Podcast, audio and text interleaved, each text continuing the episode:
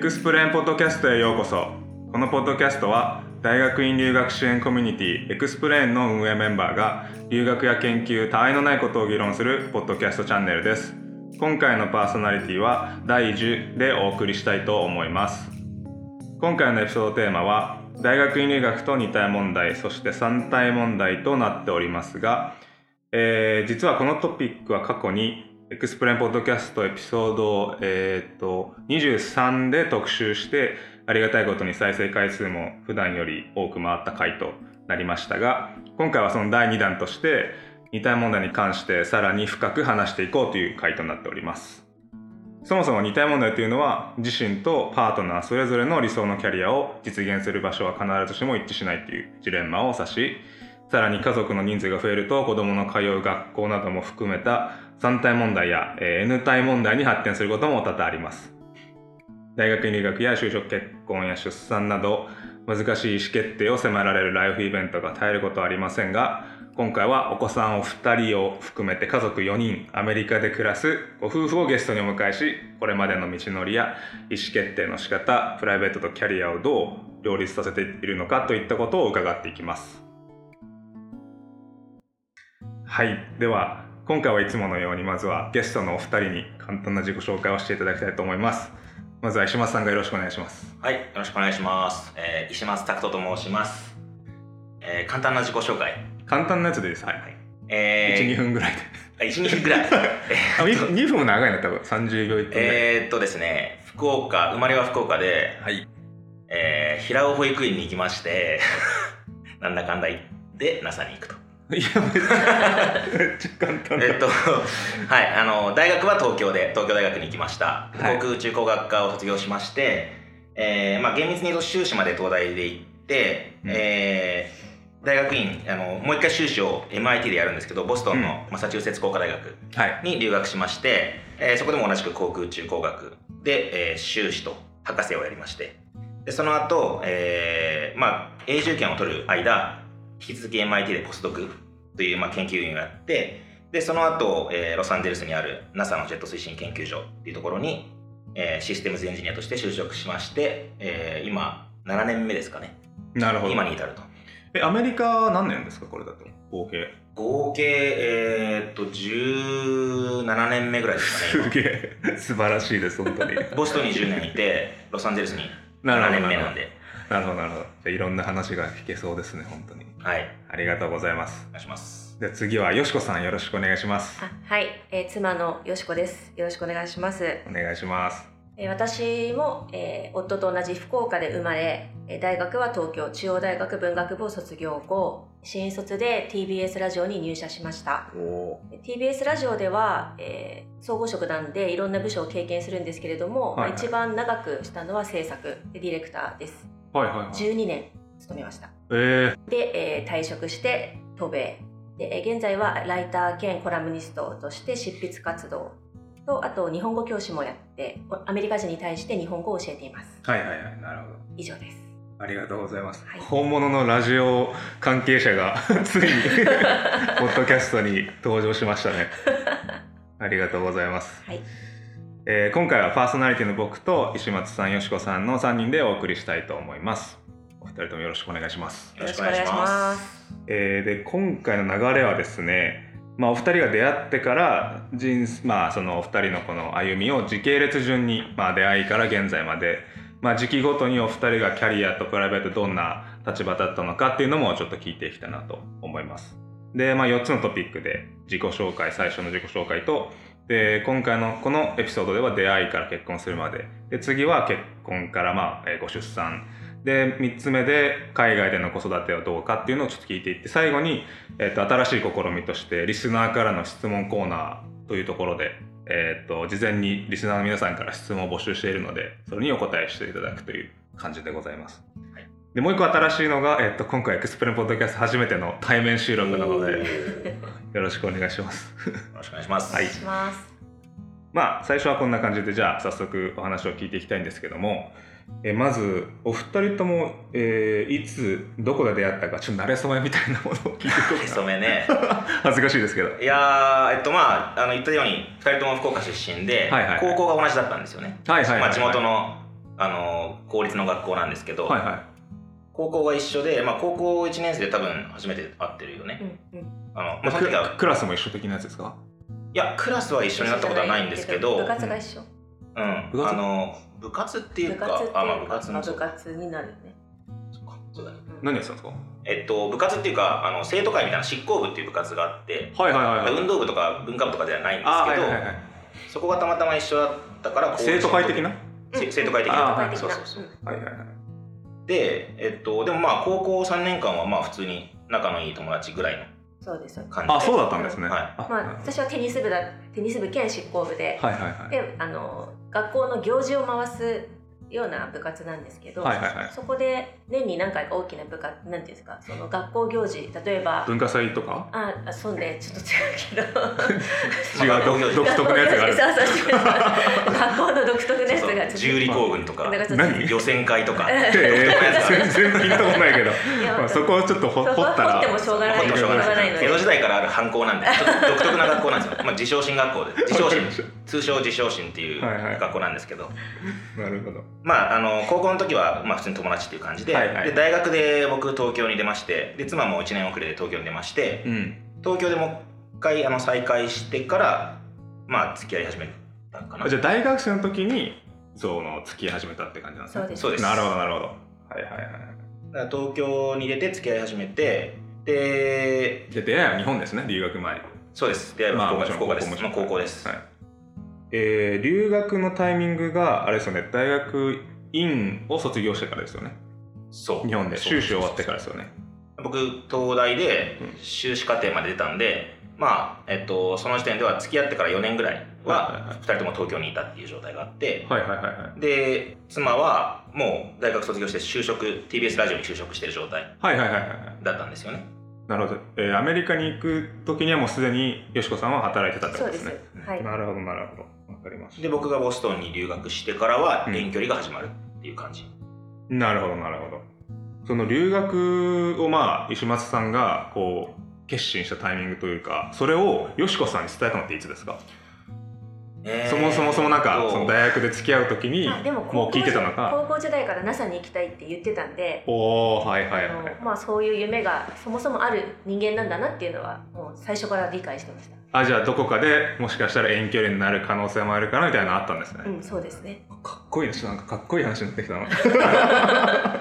だまあ具体的にどのタイミングであね行くとかはね、あそうなんですよだかどらのタイミングで留学するとかっていうのはあのはっきり見えてたわけじゃなくてはいはいはまああのなんだろう就活をあの夫のその東大の周りの人たちがしてる時にい、はいはいもう全然そっちには気持ちがいってなかったのうんで、ああもうそうなんですうね、んまあ、就活最初はちょっとしようかなと思ったんだけどうんでもまあ留学行くならこのタイミングかなってちょっと入れてた時期があって、はいはで結局ほとんど就活はせずに、うんまあ、留学に踏み切ったんですけどそこで、いなるほどなるほどなので驚いたというよりかはあの行くんだやっぱりみたいなのとその MIT 自体にやっぱり合格するのが大変そうだった のでそれを横で見てたって感じですなるほどなるほど、へえそうなんだじゃあそこは意外となんか揉めたりはしなかったんですねそのうんうん揉めてはない揉めてはないそれでじゃあ実際に、えー石松さんが、えーボストンで大学院留学を始めたと、は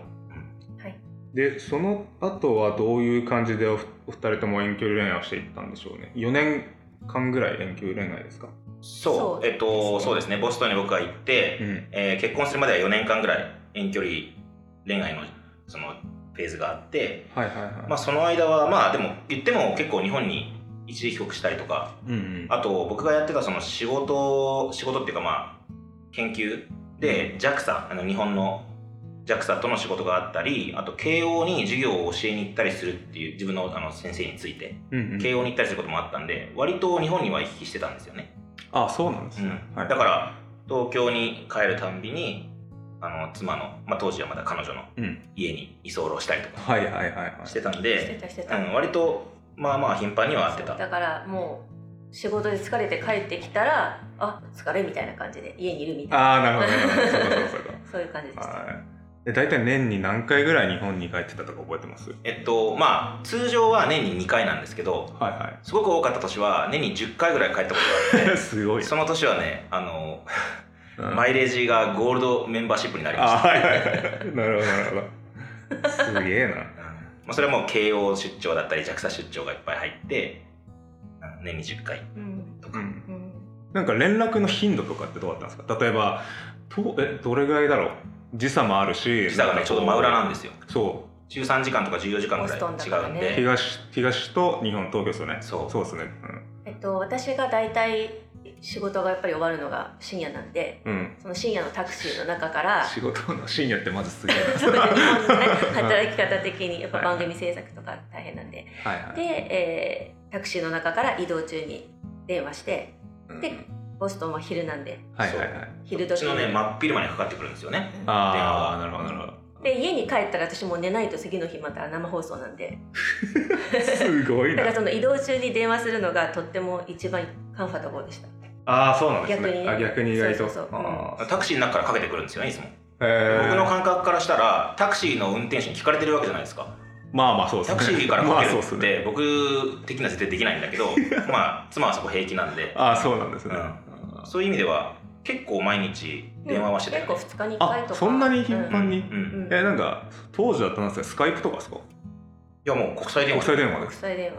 えちょっと高いですよね電話料金がやばいことにちょなっっちゃっとた高いですけえどあれすごいな、そんな感じでやってだたからんそだのスカイプっていうのはすごいいいんですけど固定されるじゃないですか画面の前にいなきゃいけないとまあかそうですねはいだからその家にいる時は寝たいし、うんうん、あんまりその私の生活にフィットしなかったんですよ。ああじゃあもう気軽にこうもう普通に電話持ってこ思うって電話うん、だからもう、携帯持ってうんっていう家にか着いたらあじゃあもう今日もお疲れみたいな感じでじゃあ寝ますみたいな感じはうんいすごいですねそんな頻繁に連絡取ってたんだなるほどなるほどえーそれでその生活を続けたのが4年間と、うんで結婚をする時も、えーお互いにあれですね東京によしこさんはい東京にいらっしゃって、ボストンに島さんいらっしゃったんですよねはいそうですなので別居婚込みの結婚なるほど、ですえーでじゃあ4年間連休遠距離恋愛した後に、えー結婚ししたとでそのタイミングと、えー第一子の出産ここら辺のなんかこう詳細とか聞いてもいいですか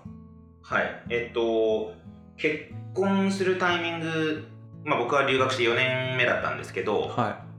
割とすぐ妊娠しましていうんっていうのもその結婚しても基本的には別居婚状態が続くわけですよね、はいだから結婚自体はそこまで何も僕らに変化は起きなかったんですけど、うんでえっと妊娠して出産ってなったらま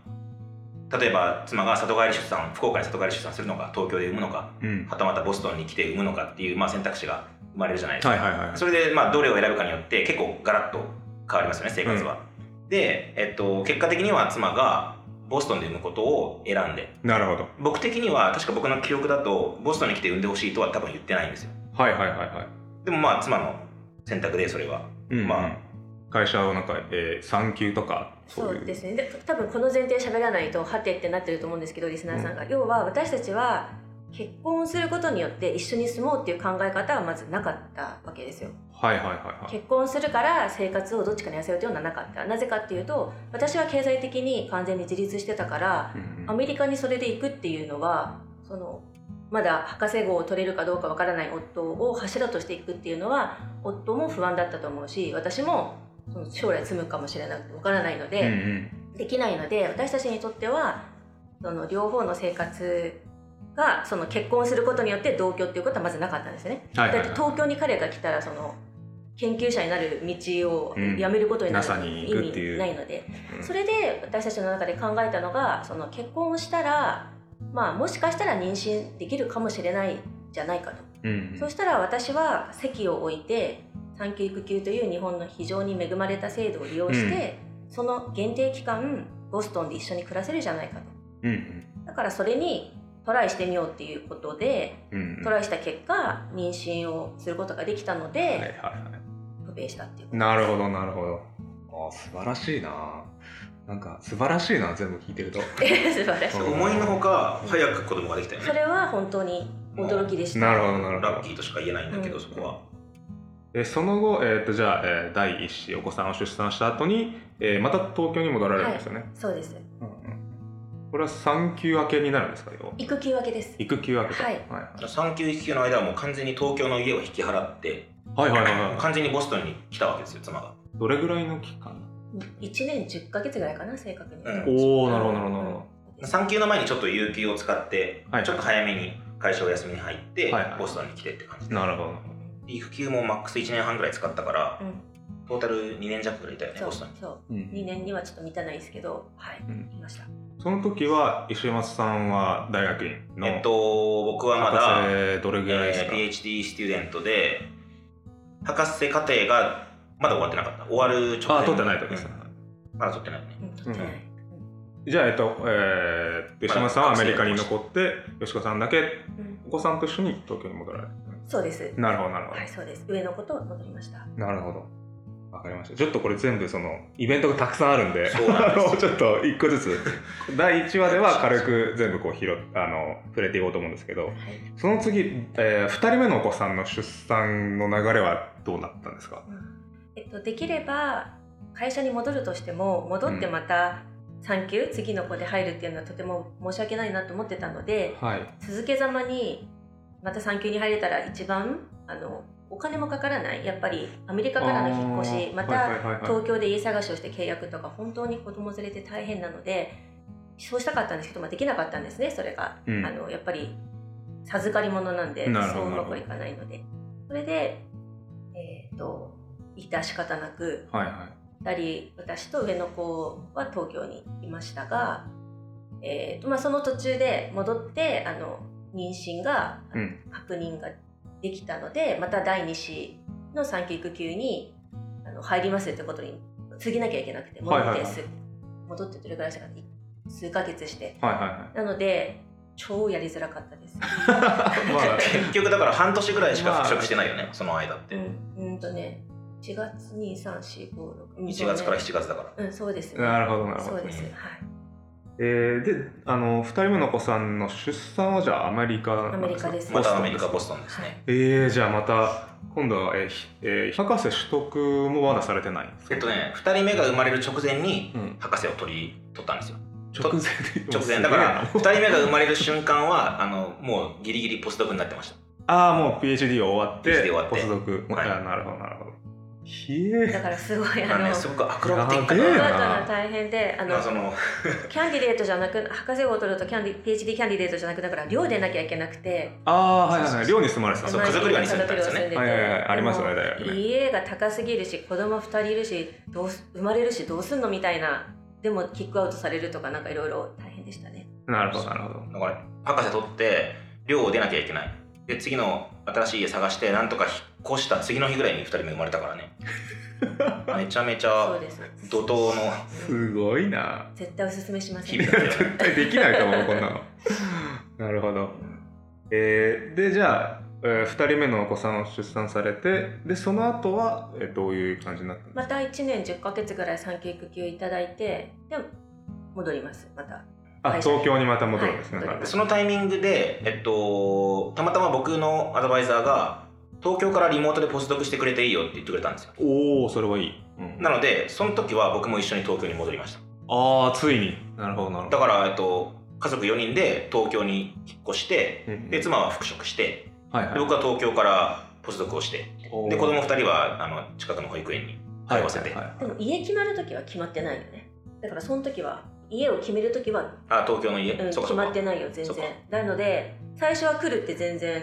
はいはいはいはい思ってなかった、そう最初はだから妻と子供2人だけのおーワンオペ生活になるで復職もされてってことですよねそうそうそうわやってたんだけ どあのすごいな数ヶ月6月ぐらいじゃなかったうんでしょ私はもうちょっと前から復職してるんで1月復職いやいや3月3月か 細かいことはどうでもいいんだけど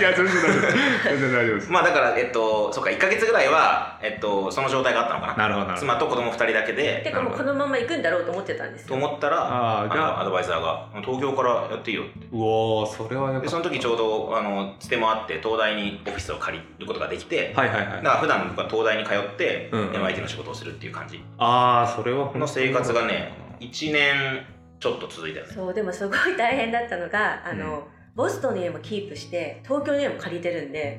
ね、あ家賃を二重に完全に払い続ける状況をずっと続けてたんですよボストンの方もキープしてたんですねそううんあの僕もね3ヶ月に1回ぐらいは MIT にまあ、逆出張っていうかなんだろうんう変な感じなんだけど東京でリモートしてて逆に確かに現地に行かなきゃいけない時もありますよね3はいヶ月に1回ぐらいははいはだからまあボストンの家も引き払わずにっいなるほうんていう状態だったようねん苦しかった ね苦しかっ経済的にた経済的にね苦し かったですど、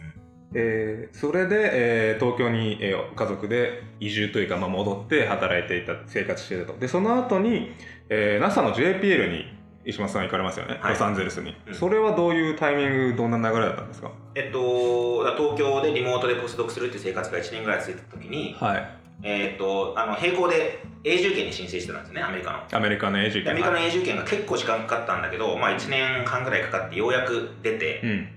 でグリーンカードが取れたんで、あの NASA の JPL にもう一回コンタクトしたんですよついに NASA に行こうっつって、うんあだからもともとそのだからグリーンカードを取る前に一回 JPL に就職活動をしててはいはいはいでそこでは最終的に採用されてなくてなるほでどグリーンカードが取れたらまた連絡してみたいな感じで、うんうんなんか曖昧な感じで落とされてうんうんそれがあってでえっとついぞグリーンカードが取れてもう一回コンタクトしたら、うんあのその時はもうすぐジョブオファーもらってジョブオファーもらったと、うんなるほどなるほどそれでじゃあ、えーまあ、ジョブオファーもらってその移住のタイミングはどういう感じだったんですかご家族みんなで一緒にロサンゼルス行ったのかとか、違いまうんすとだから働かれてますもんね吉田さんね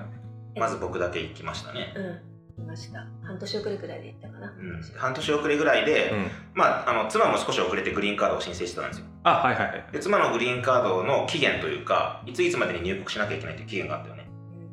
うんでその期限に結局、まあ、押されて会社を辞めて渡米っていう感じだそったのあ今回はやめるっていう、えっとそうですねなんか渡米してあとに結局辞めることになってんですけど辞めることになったんですけど、まあ、私自身はそのハッピーじゃなかったんでうーん渡米があこのタイミングの渡米はそんなに、うんうんはーですですなので、うんあの一緒に行くことはまずできなかっただからすごい,、はいはいはいあの夫は辛かったとは思いますうん自分の家門出を一緒に祝って一はい緒はいに行はいきたかったと思います綺麗に族でも私はできなくてあのやっぱり自分のキャリアが非常に大事だったというのもあはるいし、はいはそれでまああの夫だけ見送っていうんでその時も完全に私がついていくねっていうことも 完全にお互いには約束は多分してなかったと思いますね、今えー、そうなんだちょっとあなるほど非常に複雑だったと思いますはいはいだから彼自身は NASA に通った時に自分のその喜び事を本当に喜んでくれる友達と飲みに行ったぐらいなんでなんか多分うん私僕はちょっとねいじけてたんです よ 友その夢が叶ったこのジョブオファー出た夢叶ったでもそのことを妻は、うんまあこう100%では喜べない複雑でしうたわーめっちゃ似たい問題だすそうげえまあ似たいもんだあるあるかなこれうんうはんだから僕はそのそのその日は友達と飲みに行ってああそれを普通に祝ってくれる友達と飲みに行った りしていじまあけちてょるっととやばいうん軽くいじけてましたね。なるほどなるほどはいわかりましたちょっとなんかお二人別にゲストとして呼んでちょっといろいろ話聞きたいぐらいだけど今日はねちょっと似たい問題の話はないんではい。はいでその後、まあ半年後ぐらいにえーっとよしこさんとあとお子さん二人ですかね一緒はにロサンゼルスに移住したと、はい永住権が取れたタイミングでって感じですかそうです、はいだから自分の気持ちで決めることができなかったんですね、うんその、タイミングをね。うん、自分で辞めたい気持ちはやっぱりまとまらなかったからはいあの自分で辞めますってことはやっぱできなかったグリーンカードというその制度的なうん問題によってその日まで入国しないと永住権が剥奪されてしまうからで剥奪された時にやっぱりとっても大変ですよねその後子供はアメリカ国籍持ってて夫はグリーンカード持ってて私がは持ってない状態でっていうのはやっぱりすごく大変だからうんなのでそのアメリカ入国するって決められてる日までに行かなきゃいけないっていう気持ちでなんとか自分の気持ちをまとめたって感じですはあなるほどこれは大変だなそうですねお子さん二人はねアメリカであの出産されてますもんね、うんだからそうあそうの国籍がついてくるというかそうそうそうなりますもんね、なるほどなわかりました